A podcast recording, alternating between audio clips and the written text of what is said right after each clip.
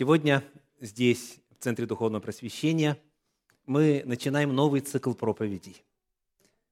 Он мыслится как непродолжительный по числу проповедей и, соответственно, суммарному объему минут, но представляется довольно важным, как и все, что говорит Священное Писание.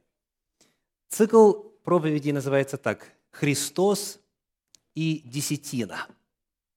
Христос и десятина.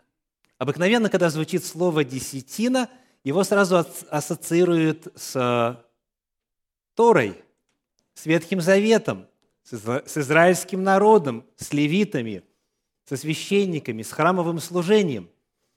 А вот мы с вами хотим посмотреть, что на тему финансирования служения Господу, в частности, о десятине говорит Иисус Христос, и что Священное Писание говорит о десятине в контексте описания служения Иисуса Христа. Итак, Христос и десятина – название нового цикла проповедей. И первое из них а, называется так «Жить от благовествования».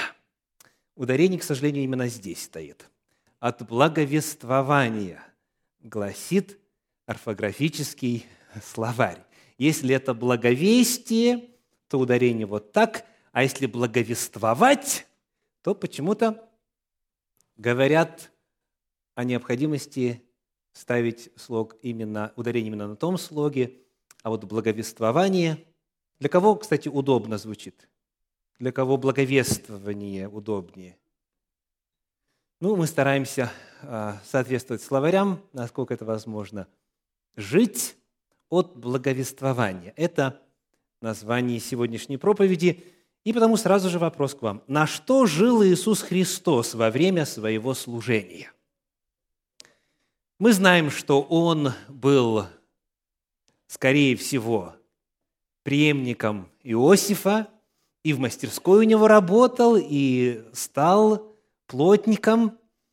А не плотник ли отец его, не сын ли он плотника? Вот эта фраза «сын кого-то» или «сын чего-то» в том языке арамейском она могла говорить не только о происхождении, но и о призвании, вот, о деятельности, о профпригодности в том числе.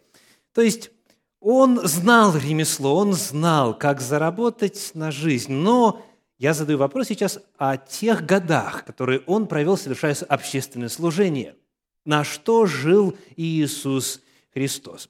Приглашаю открыть восьмую главу Евангелия от Луки, где мы прочитаем первые три стиха. Луки, восьмая глава, первые три стиха.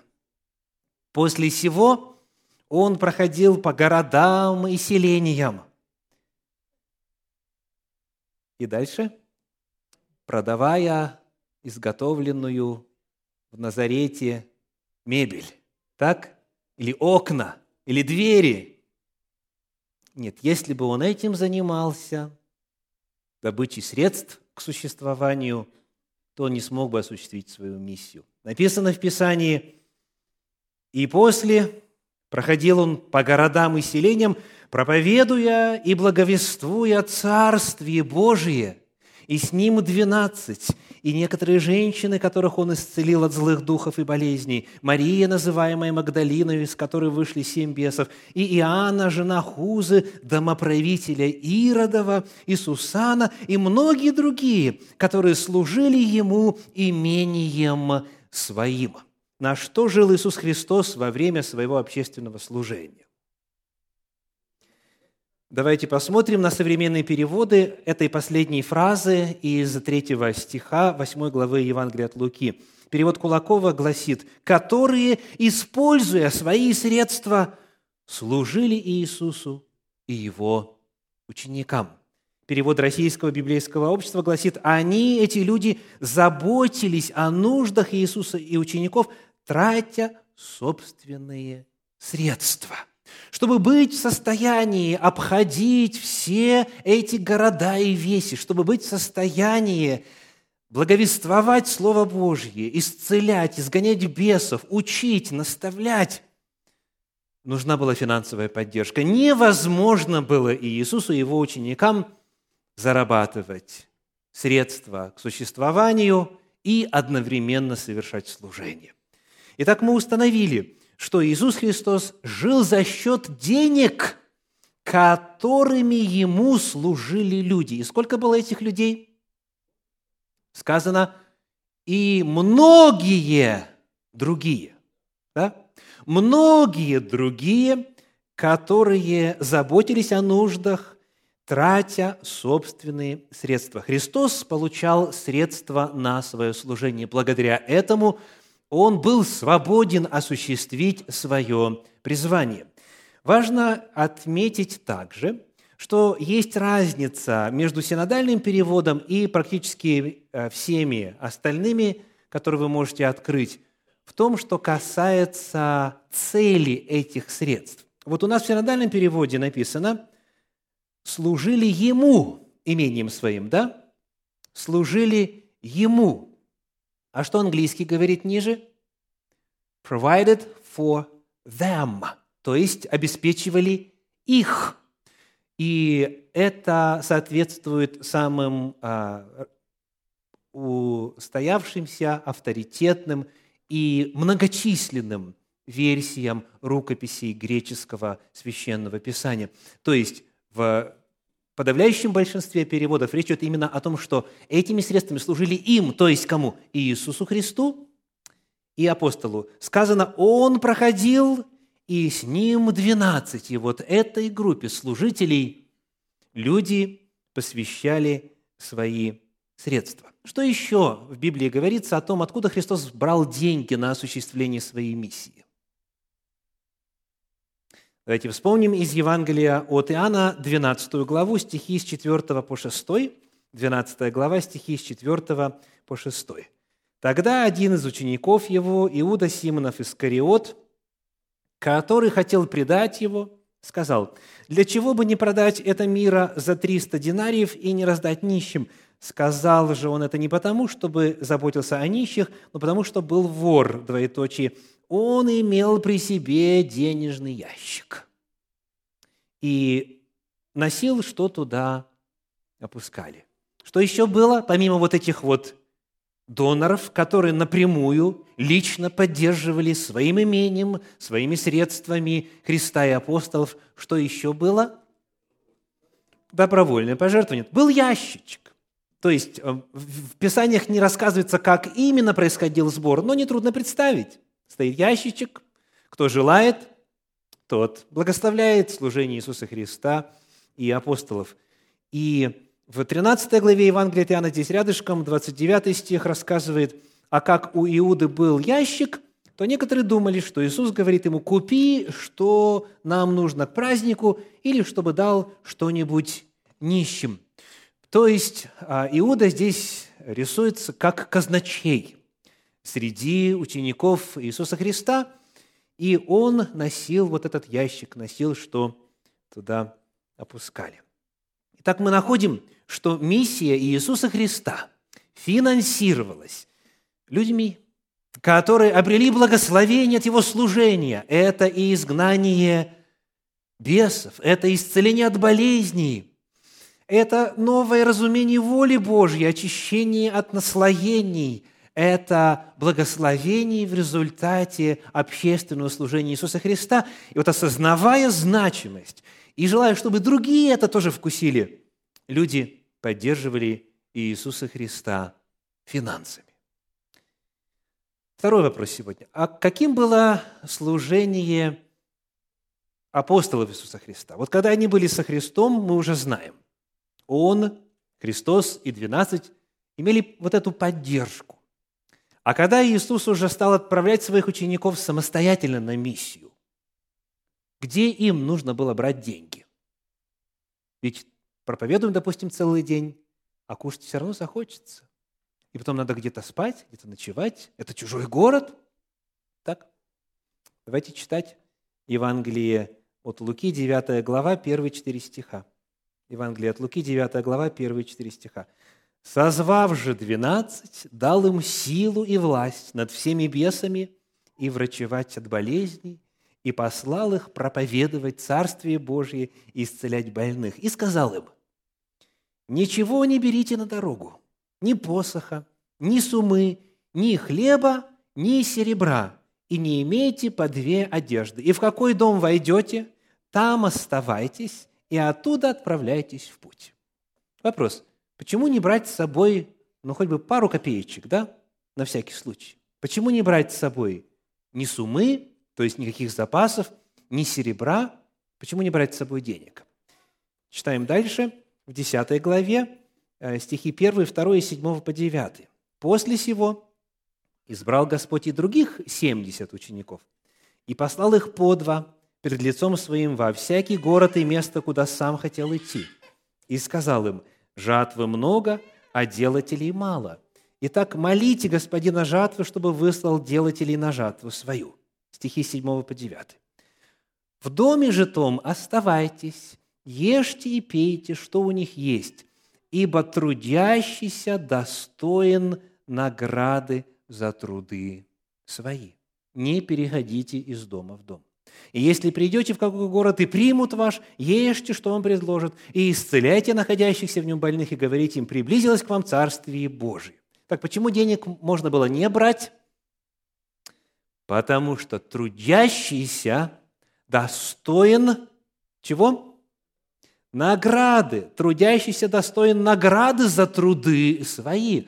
Если человек с утра до вечера проповедует Слово Божье – исцеляет, изгоняет бесов, рассказывает, просвещает людей, он достоин за это вложенное время получить плату, получить вознаграждение. То есть принцип, который закладывает Иисус Христос касательно финансирования служения своих учеников, своих вестников, точно такой же, которым он пользовался. Он служил не на свои деньги. У него их не было. Ему не удалось накопить, чтобы хватило на вот эти годы служения. Сыну человеческому негде голову преклонить. Он не обладал материальными ресурсами своими, но ему в достатке их обеспечивали те, кто понимал важность его служения. И для апостолов, для учеников своих Иисус установил ту же самую модель. Подход, который действовал для финансирования учеников, когда они были с Иисусом, теперь становится моделью для их самостоятельного служения. И вот давайте посмотрим теперь в этом же Евангелии, в 22 главе, стих 35. Э, Луки 22, 35. Тогда он сказал им, то есть Иисус, но теперь, а, да, 35. И сказал, когда я посылал вас без мешка и без суммы и без обуви, имели ли вы в чем недостаток? Что они отвечают? Ни в чем. То есть вопрос к вам. Работала ли модель? Работала. Работала. Как уж они это дело представляли? Выставляли ли ящичек? Или сказали, давайте мы, скажем, вот э, клуб организуем, у нас будут членские взносы, пока мы не знаем. Но что точно мы знаем, что за время своего служения они ни в чем не нуждались. Модель, которую Иисус Христос установил для их служения, она была эффективной, она приносила плод, и они были в состоянии исполнить миссию, на которую Спаситель их послал. Система работала. Итак, мы кратко посмотрели на вопрос, откуда Христос брал деньги для своего служения – откуда ученики брали деньги для своего служения. И вот теперь третий вопрос. Каким Господь э, установил подход к финансированию его служителей уже после его смерти, воскресения и вознесения? Какой была система финансирования благовествования, какой была система финансирования служителей в христианской церкви? Лучший отрывок, который нам об этом рассказывает, это первое послание Коринфянам, 9 глава. 1 Коринфянам, 9 глава. Прочитаем в начале стихи с 4 по 6, где э, постановка проблемы присутствуют. Итак, 1 Коринфянам, 9 глава, стихи с 4 по 6. «Или мы не имеем власти есть и пить?» Какое слово здесь является ключевым? Или какие слова? Ну, почти все. Власть, речь идет о статусе, о праве. На что? Есть и пить. То есть получать необходимые для существования. Или мы не имеем власти есть и пить, или не имеем власти иметь спутницею сестру жену, как и прочие апостолы и братья Господни и Кифа. Тут о чем? Подавляющее большинство комментаторов а, считают, что здесь апостол Павел задает риторический вопрос о праве апостолов брать с собой жену, спутницы, когда они совершают служение по всем далеким и близким местам. Разве у нас нет власти, говорит апостол Павел? Дальше, следующий вопрос, шестой. Или один я и Варнава не имеем власти не работать? Он ссылается на общую практику и задает вопрос в отношении себя и Варнавы. Что означает этот вопрос? Не имеем, разве мы не имеем власти не работать? Что значит не работать? Послушайте, как современный перевод Кулакова предлагает. Вправе перестать зарабатывать на жизнь. То есть имеется в виду, помимо вот этого служения, которое мы совершаем, и э, которое апостол Павел совершал на все сто процентов, потому что говорит и днем, и ночью, и скопление народа, и, и настолько загружен, настолько занят, что а, трудно порой найти время просто для отдыха. Так вот, занимаясь всем этим служением, апостол Павел задает вопрос, Неужели у нас нет права перестать зарабатывать чем-то дополнительным на жизнь, на обеспечение насущного? Итак, у нас постановка проблемы. Вопрос стоит так. Имеют ли право служители, подобные Павлу, Варнаве и прочим, включая братьев Господних, не работать дополнительно для того, чтобы а, поддерживать свое служение в церкви. Вопрос здесь стоит так. Имеют ли служители право получать именно за свое служение, за время, которое они вкладывают в служение обществу, церкви и Господу, имеют ли они право получать за это содержание? И для того, чтобы ответить на этот вопрос, апостол Павел предлагает нам пять аргументов. Пять аргументов. Сейчас будет первый. Читаем седьмой стих. Какой воин служит когда-нибудь на своем содержании? Кто, насадив виноград, не ест плодов его? Кто, пася стада, не ест молока от стада? Что делает апостол Павел здесь?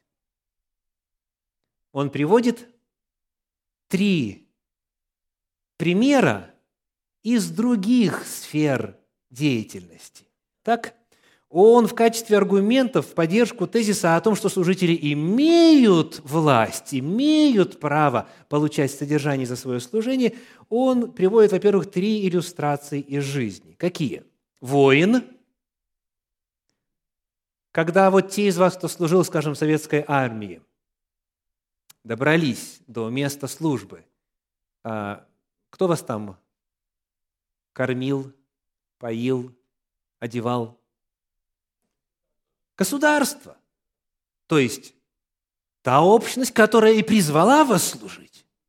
Было бы очень странно ожидать, что вы должны были бы на два года, или кто раньше служил три и так далее, на два года себя самостоятельно обеспечивать. То есть одежду иметь в запасе, пищу иметь в запасе, да еще, может, и за аренду платить. Представляете? Нет, все было обеспечено. Какой воин служит на своем обеспечении? Какая вторая иллюстрация? Сказано, кто, насадив виноград, не ест плодов его. Для чего сажают виноград? Для чего вы высаживали картофель? Для чего некоторые из вас продолжают высаживать помидоры? Наверное, не только для красоты, да? А Павел говорит, кто, насадив виноград, не ест плодов его? То есть это естественно, если ты вкладываешь силы, вкладываешь время, ты работаешь, ты ожидаешь получить за это вознаграждение. И третья иллюстрация. Кто, пася стада, не ест молока от стада? Вот кто держал, или, может кто-то сейчас животинку какую держит, домашний э, скот, а вы пользовались благословениями, молоком, шерстью, иногда и мясом, да, было такое, может быть, даже. То есть, в любой сфере деятельности, говорит э, апостол Павел, за труд полагается что? Вознаграждение. Хорошо. А давайте возьмем такой труд, который благородный. Вот, например, врач, доктор медицинский. Разве нам не заповедано помогать людям, лечить людей? Почему-то он вдруг в конце месяца ожидает зарплату за это дело. Это же такой возвышенный, а у преподаватель, допустим, полицейский, который назван Божьим слугой в 13 главе послания к римлянам, и многие другие. То есть, смотрите, какую бы сферу мы ни взяли, никто даже не задает вопроса, слушайте, а стоит ли платить человеку? Но странным делом, когда доходит разговор до оплаты служителей Божьих, которые и образование должны получить. Кстати, у адвентистов седьмого дня в Соединенных Штатах Америки человека не рукополагают на служение, если он не закончил магистерскую программу. Да? То есть это годы вложены в обучение, вначале на бакалаврской программе, потом на магистерской, потом стажировка идет и так далее, и так далее. И тем не менее, при вот обсуждении этих вопросов многие удивляются, как это, за проповеди еще и платить? Не написано ли даром, получили даром, давайте, что он взял, прочитал нам, пересказал, велик, как говорится, большого ума не нужно. Почему-то многие как-то не догадываются, что и эти люди, которые вкладывают свое время и свои силы, они также имеют право на компенсацию. Так вот, первый аргумент, который приводит апостол здесь, это иллюстрация из жизни. Он говорит, посмотрите, пожалуйста, вокруг. Посмотрите вокруг. В любой сфере тот, кто работает, получает вознаграждение. Каков его второй аргумент? Да, это был первый аргумент. Три иллюстрации жизни. Второй аргумент. Стихи с 8 по 11. С 8 по 11. По-прежнему 9 глава 1 послания Коринфянам. «По человеческому ли только рассуждению я это говорю? Не то же ли говорит и закон?» Итак, какой второй аргумент? Тора. Тора. «Ибо в Моисеевом законе написано, не заграждай рта у вала молотящего». То есть, когда вол молотит, когда он работает, он может в это время питаться. О валах ли печется Бог, или, конечно, для нас говорится, так для нас это написано, ибо кто пашет, должен пахать с надеждой, и кто молотит, должен молотить с надеждой получить ожидаемое. Если мы посеяли в вас духовное, мы – это он и Варнава, так? Велико ли то, если пожнем у вас телесное? Так, второй аргумент какой? Он говорит, в Торе есть принцип, что работающий ест. Так? Работающий ест. Право труженика на пищу. Какой третий аргумент апостола Павла? Давайте прочитаем 12 стих. «Если другие имеют у вас власть, не паче ли мы?» А это ссылка на что? Как это называется в логике? Прецедент. Прецедент есть уже устоявшаяся практика. Другие у вас в вашей Каринской общине имеют власть, то есть есть у вас служители, которые получают финансирование. Еще раз. Если другие имеют у вас власть, не паче ли мы? Власть, которая здесь обсуждается, это власть получать содержание за служение. Итак, апостол Павел говорит, мы, а, а он-то был учредителем этой церкви. Он создал эту общину о чем рассказывается в книге «Деяния апостолов». Мы тем более имеем власть, говорит он. Итак, третий его аргумент – ссылка на устоявшуюся практику в церкви. Четвертый аргумент. Давайте читать 13 стих. «Разве не знаете, что священнодействующие питаются от святилища, что служащие жертвеннику берут долю от жертвенника?» А это аргумент к чему сводится? ссылка на колено Левия. То есть апостол Павел говорит, друзья мои, такое понятие, как Божьи служители, не сегодня появилось. У Бога это существует уже сотни и сотни лет. Поэтому напоминает.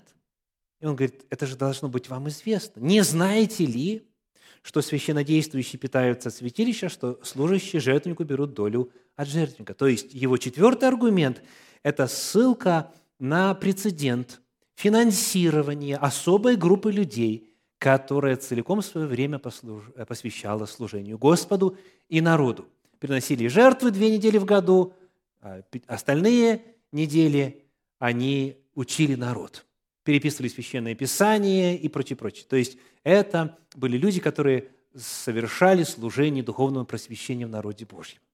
И, наконец, его пятый аргумент. Какой? 14 стих читаем. «Так и Господь повелел проповедующим Евангелие жить от благовествования». Какой пятый аргумент? Повеление Господа. Э, термином «Господь» кого апостол называет в своих посланиях? Господь Иисус Христос. Господь Иисус Христос повелел проповедующим Евангелие жить от благовествования. Как повелел, когда повелел, мы уже с вами читали. Евангелие от Луки, соответственно, в 9 главе и в 10 главе. То есть его последний, пятый аргумент. Он говорит, подобно тому, как а, когда служение в храме было Божьим установлением до определенного времени, Подобно тому, как священнодействующие питаются от святилища, как служащие жертвеннику берут долю от жертвенника, так и таким же образом Господь Иисус повелел проповедующим Евангелие жить от благовествования. Проповедующие Евангелие в плане финансирования своего служения обладают каким статусом? Таким же, как служители в храме. Вы знаете, как было там, так и Господь Иисус повелел. Он учредил, Спаситель сказал, что статус его служителей в плане права получать средства за служение такой же, как у служителей ветхозаветной эпохи. Вот каким образом представлена картина служения в первоапостольской церкви. Господь через апостола Павла написал в Коринф и через э, это послание всем нам, что служители Божьи, проповедующие Евангелие, имеют право жить от благовествования. И вот когда мы задаем вопрос об этом феномене и пытаемся его разместить в исторический, религиозный контекст, то это должно у всех нас вызвать большущее удивление. Скажите, была ли подобная практика у законоучителей того времени, у раввинов, у фарисеев, у так называемых старцев, у старейшин? Была ли практика считать, что за вот свое служение, обучению воле Божьей они имеют право получать содержание полностью, как и служители в храме? Чтобы ответить на этот вопрос, обратимся к документам того периода – я буду цитировать сейчас из Мишны. Мишна – это документ, который появился в конце II века, и он является компиляцией мнений, комментариев, мыслей раввинов о Торе и о том, как жить в разных, в разных самых сферах жизни.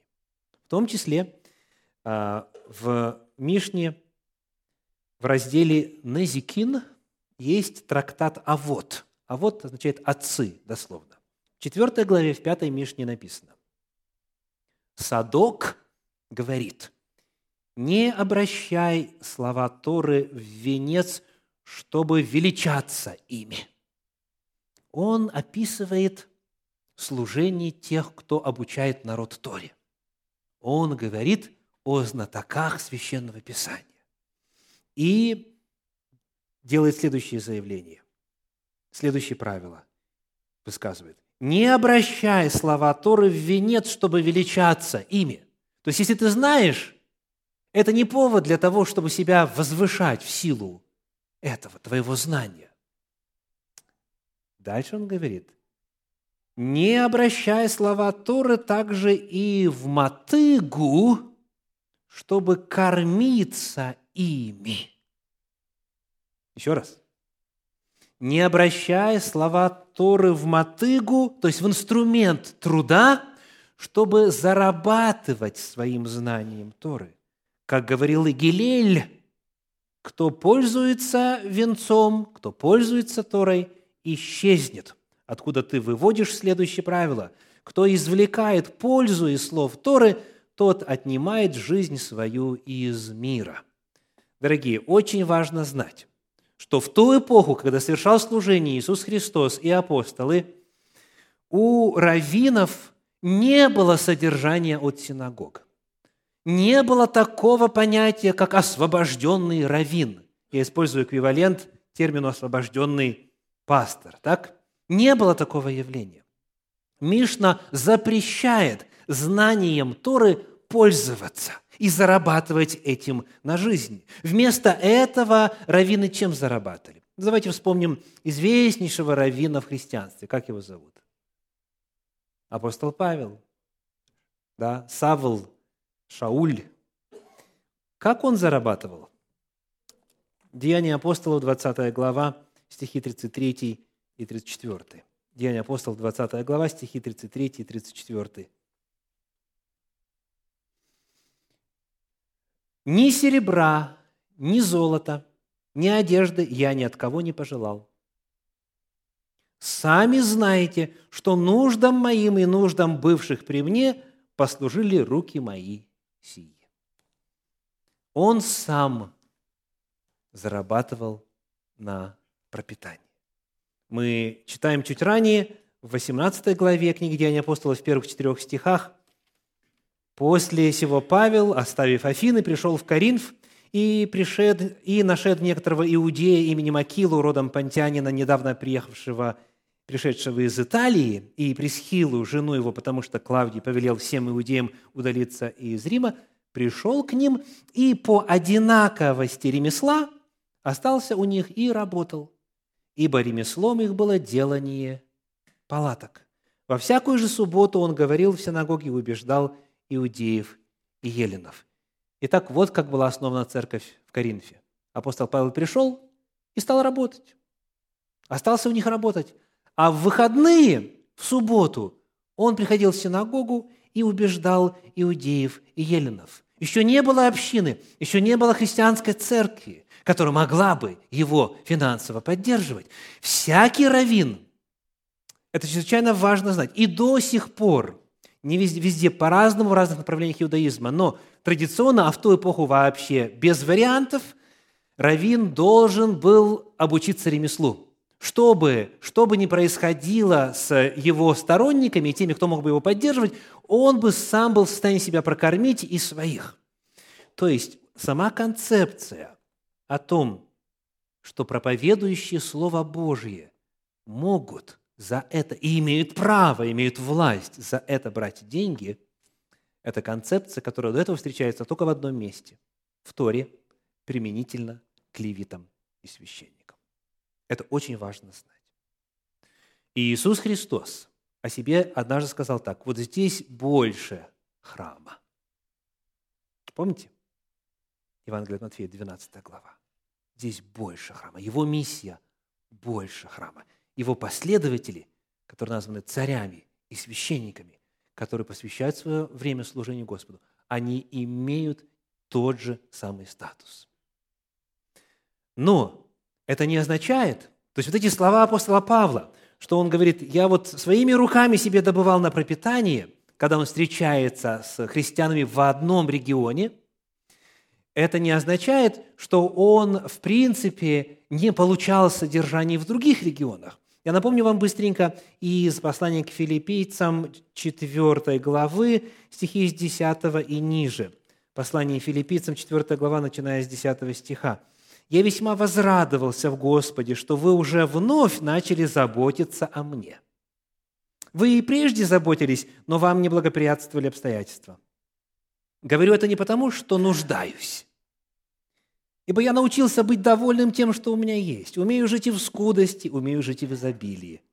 Научился всему и во всем, насыщаться, терпеть голод, быть в обилии и в недостатке. Все могу в укрепляющем меня Иисусе Христе. Впрочем, вы хорошо поступили, принявши участие в моей скорби.